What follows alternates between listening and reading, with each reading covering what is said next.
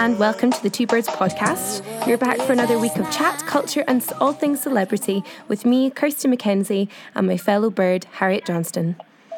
Outside of our busy jobs as journos in London and Glasgow, we run the blog twobird.squarespace.com, where we discuss all things fashion, fun and sometimes a more serious opinion or two. Talking of serious opinions, can we just go straight in and talk about Britney's new song, Make Me? Oh. Harriet, what are your thoughts? Well, although I'm always glad to see a bit of Brit, I'm not overly enthused by it. I mean, it's just not as strong and punchy as some of the classics, like Toxic, M&S, Slave, or my personal favourite, which is always slightly controversial, Work Bitch. Why is that controversial? I love that song. Because I just think as a favourite of Britney, people are all a bit like, do you not love the classics, like Toxic, or Hit Me Over One More Time? And I'm like, no, I want Britney to tell me to work, and I want her to whip me, and I want it to be like... Do you know what I mean? I know exactly what you mean. It is the ultimate gym song. Speaking of gym, she looked incredible in the video. I'm constantly in awe of her and how she looks these days. And I mean, her Billboard music comeback performance really just proves that anything is possible. Yes, Britney, forever reigning queen of pop and drunken karaoke. So true. Her ninth karaoke album is not out, though I would love that. Her ninth studio album is out, though, at the end of the month. And should we do a listening party? I mean, Actually, scrap that. Let's just go to Vegas and watch the whole live show. Yes, I would be so keen for that. I was actually desperate to see her last time I was in Vegas, but the tickets that were... last time you were in Vegas. Oh, yeah, casual. Twice, no big deal. But the tickets were $250 a pop. So I just did the sensible thing and went to see the male strippers at Chippendales. But on the topic of male stripping, obviously, that brings us to our big story of the week. Drum roll, please. It is... the topic of Orlando Bloom's naked wang being on a paddleboard. Okay, so as I'm sure everyone knows by now, Orlando Bloom went full frontal while paddleboarding on holiday with his girlfriend Katy Perry last week. Just that sentence just gets me every time. What I love is the casualness of it all. Like, he looks incredibly relaxed and just happy to paddle along, hanging out. Like, he's a happy man. Yeah, and what makes it even funnier is that Katy is not naked. Like, she's just sitting on the front in her bikini, minding her own business, looking almost overdressed compared to Bloom in her itty-bitty bikini. Oh, and the reactions on Twitter were hilarious. But I don't know if you saw this, but I think the tabloid papers took it a little bit too far. Yeah, so I actually tweeted one article. It was from the Daily Mail, obviously, and it was just the worst. It was like... how does Orlando square up to the other men, the other celebs, on penis size? And I just don't think that's okay. Like, yes, I enjoyed seeing the photos of Orlando Bloom naked, but I've not asked his permission to do that, and I doubt he gave his permission to the photographer to take those pictures. Like, he might have just thought he was being around naked with his girlfriend on holiday. Like, it's the same thing that happened to Justin Bieber. And I just don't think... I quite often walk around naked in my house, and if someone thought it was acceptable... to take photos of me when I'm, like, naked in my house. Like, why is that okay? Just because he's a celeb. Yeah, but I think the difference is he was on a public beach chatting to people in full clothes, and it's slightly different to sneaking into someone's house and taking naked pics. Plus, he looks incredibly chuffed. Yeah, but I'm chuffed, to be honest, when I'm naked. I like the breeze on my breasts, and I like an airy vagina. Oh, so, sorry, maybe too much information, but... Right, moving your airy vagine aside, I found it hilarious that the tabloids used this as another opportunity to pit Taylor and Katy against each other. Regardless of aubergines and chuffed men, this was just another opportunity for the papers to say that Katy was masterminding Taylor's, I don't know what you'd call it, Taylor's death to the cultural scene, and people were saying that Katy masterminded it in order to put Hiddleswift out the papers and prepare the world for her own comeback, which is pretty strange. That is so offensive. Like, the whole thing is offensive. Katy Perry has sold millions. Have you seen her documentary? She is absolutely flawless documentary. Watch it on Netflix now, people, if you've not seen it. Is it called... It's not called Flawless, is it? No, I'm saying the production is flawless. Oh, it's fantastic. And also get your tissues out if you want to watch it, because it is a teary one. It's basically about her divorce. Well, yeah, so she's obviously... she's obviously absolutely fine. She's sold millions. She's had incredibly successful tours. She is absolutely fine without Orlando's Bloom. As if she needs the publicity. Doesn't she have the Olympic song? Isn't that the official Olympic song? But all I can really say is she's a lucky gal, like Orlando's Bloom aside or not, and he looks chuffed to bits. Also, who really cares? Maybe he was just celebrating National Underwear Day early, who knows? What do you mean? Well, in America and on Twitter, on Friday, it was National Underwear Day. So in theory, people were meant to just appear in public in their undies only. And for some, this was an opportunity to ponder the big philosophical questions about pants. Why, asked one Twitter user, do chaps, young and old, leave them in the middle of the bathroom floor?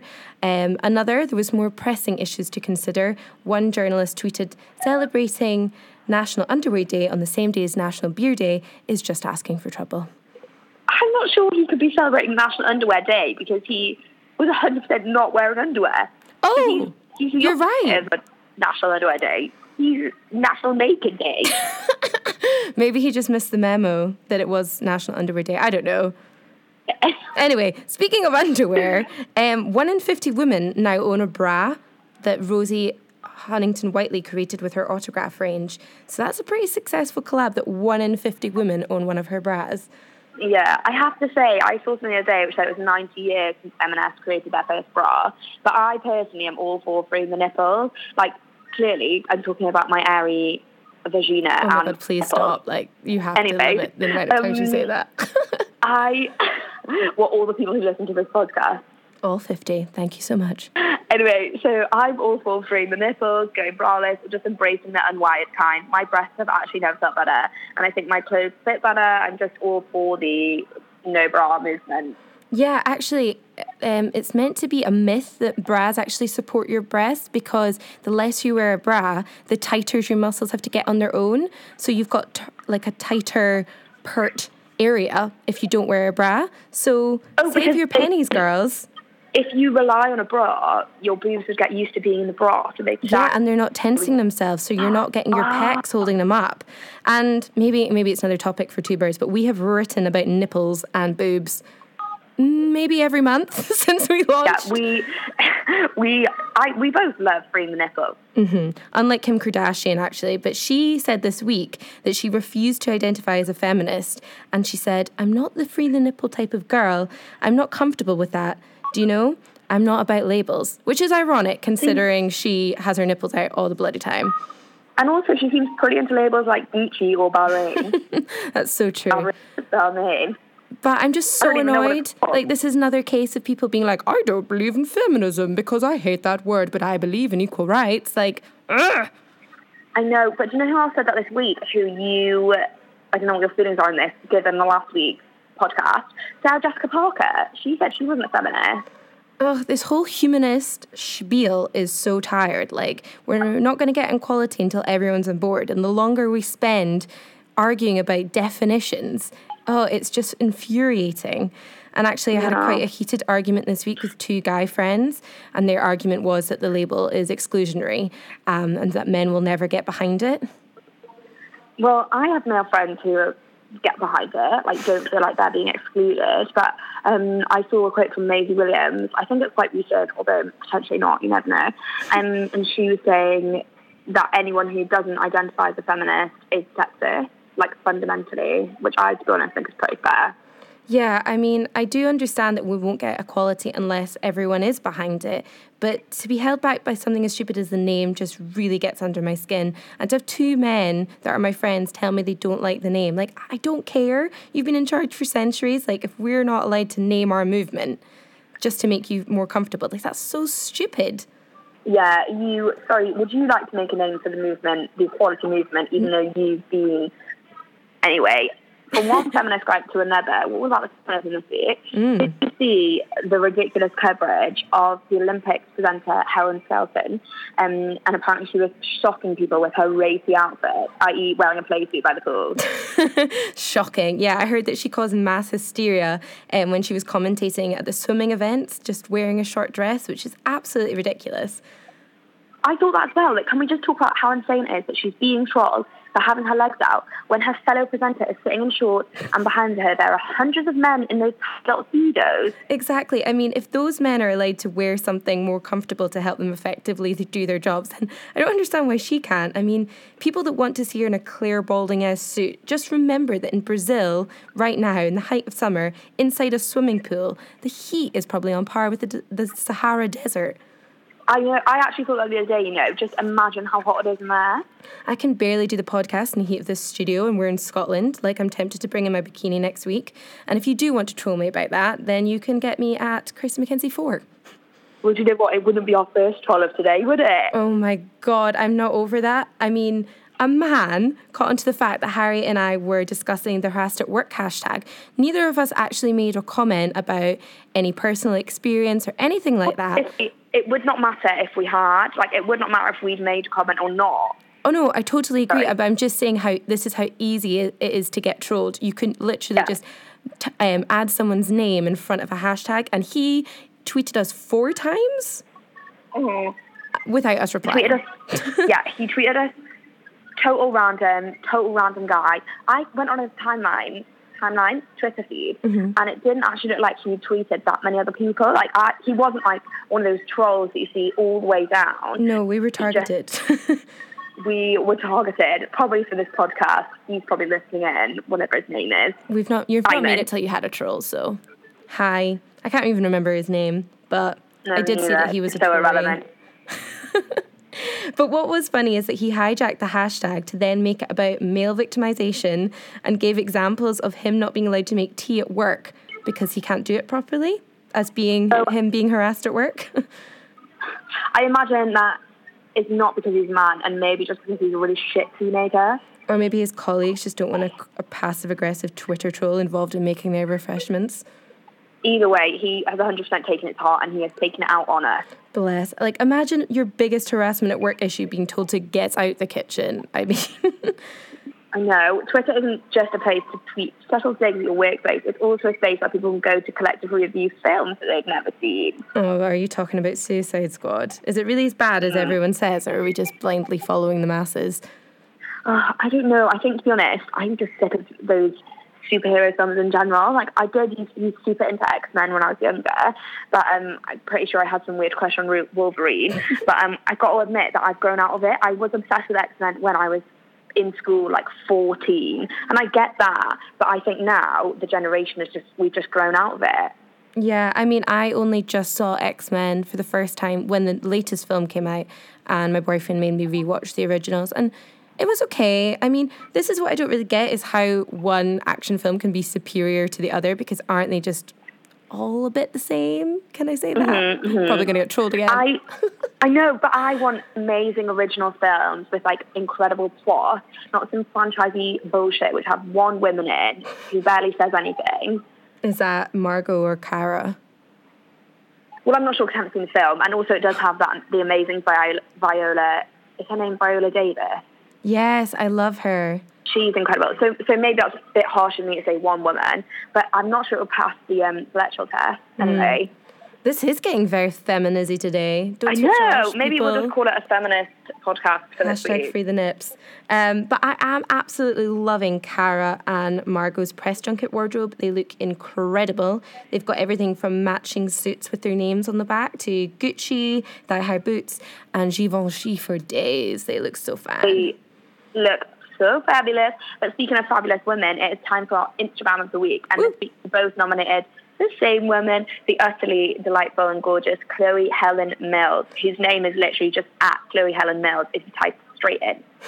Yeah, this blogger is absolutely luxe. She is oozing in glam. I am plenty cool vibes. Her blonde haircut is also incredible. And she's got this whole natural thing going on, which is just, we're just in love with her, basically.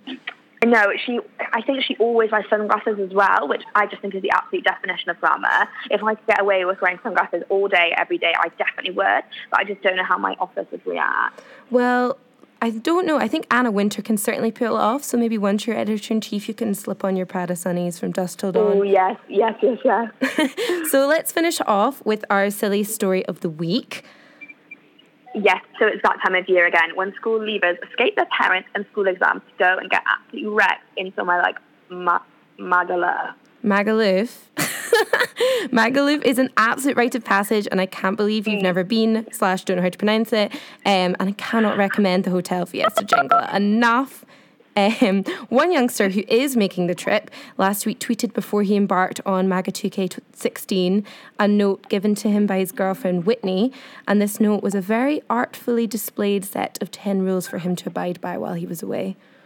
Yep, so the list looked like it included everything from no tattoos to no looking, touching or talking to girls to no following girls on social media, and my absolute favourite, didn't buy drinks for girls, that money can be spent on me. Yeah, the list went viral after Kieran, which is the BF's name, said to Whitney had taken psychoness to the next level.